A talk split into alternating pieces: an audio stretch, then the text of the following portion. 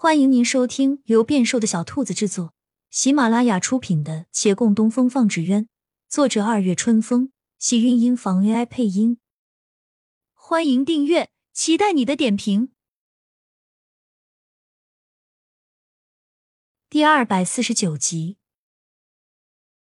陈二大爷走出了长青斋，四处望望，拐过六渡街，钻进小巷，向一锦衣公子走去。走近后，朝他行了一礼。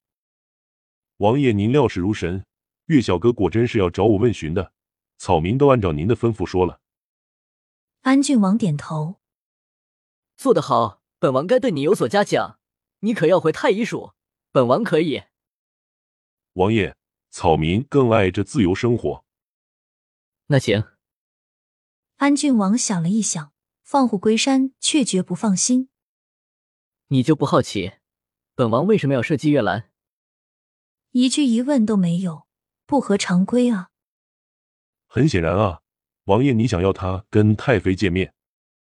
陈二大爷自豪道：“这草民未必还看不出来。”那你怎么不问我为什么想要他们见面？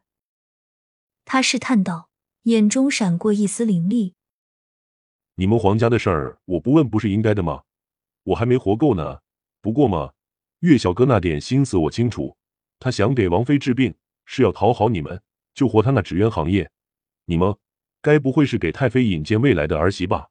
这拐弯抹角的！呸呸呸！安郡王被他说的没了脾气，但由此看来，这人倒没什么可惧。他摇摇头，转了话题。话说，你当年为什么要离开太医署啊？陈二大爷听了此话，忽然火冒三丈。那是我自己愿意离开的吗？他们老说我不按传统的方子开药，我是被赶出来的好吗？哎，算了，往事不堪回首。现在我倒觉得这日子过得不错。安郡王露出鄙夷的目光，被赶走的，您可真能耐。他甩甩袖子，那本王就不打扰了，莫跟人说见过本王啊。小巷归于平静，长青斋内，孟寻从楼上下来。糊里糊涂的走到月兰身边，是陈二大爷嘴瓢了，还是我耳朵出毛病了？他怎么说？孝心可嘉，大师哥，你找着你爹娘了？月兰的手一顿，向门外看去，目光透过那半掩的门，依稀能看见门外来来往往的人，若走马观花的影。他静静伫立了会儿，侧目笑道：“你听错了吧？”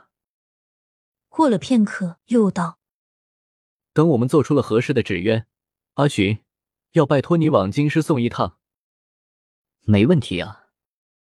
孟寻义不容辞。跑腿的事情交给我就好。民间多奇人，不想给太妃提出经常放纸鸢建议的也有一些，更有将纸鸢提早进献过去的，但因有人存心。那些纸鸢全都以太妃不喜欢而被拒绝。过了一阵儿，这寻医俨然成了寻纸鸢。维远县的百姓们又看到了希望。陈生红率先要进献，但被他二大爷阻了。二大爷撒泼打滚，不许他去。他也不知道这人犯了什么毛病，念在是长辈的份上，也只好听了话。但仍不死心，又跑去杨家。正好杨派才开始，正是个表现的机会。可沈芊芊这是一门心思担忧着杨连奇，没心情管这些。他说的多了，沈芊芊恨不得要抹眼泪。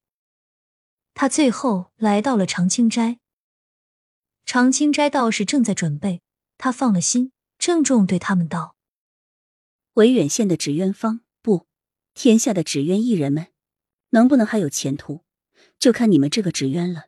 只能成功，不许失败啊！”这话叫骆长青手抖了一抖。月兰放下手中裁刀，向他笑笑，走到陈生红面前：“放心，我们肯定能成功。”陈生红投来赞许的目光：“我就喜欢你这样的自信。”他走后，骆长青忧心起来：“可我们并不知太妃喜好，我不敢自信。”月兰扭过脸去。没事。说完后，低着头，静默了片刻，忽。呼道：“你觉得太妃过得怎样？”养尊处优，享尽繁华，无悲无喜，一生在既定的路线上走，不好也不坏。洛长青回道：“独宠一事定是虚话，若真独宠，王府怎会有妾室？即便如此，太妃还要做出正式的大度来，如此才能换个相敬如宾，给外人留个贤德的佳话。这非寻常人能忍得了。可是要这个贤德之名，又有何用呢？日子是自己的啊。”月兰道：“听上去，你很是不喜这样的生活啊。”不喜，自然了，我也做不了。月兰抚抚他额前的发，还好还好。若是你喜欢，我岂不是要痛恨自己没有生在帝王家了？他攥着他的手，你若生在帝王家，我哪有机会遇见你？也不一定遇不到啊。戏本里多的是这种桥段。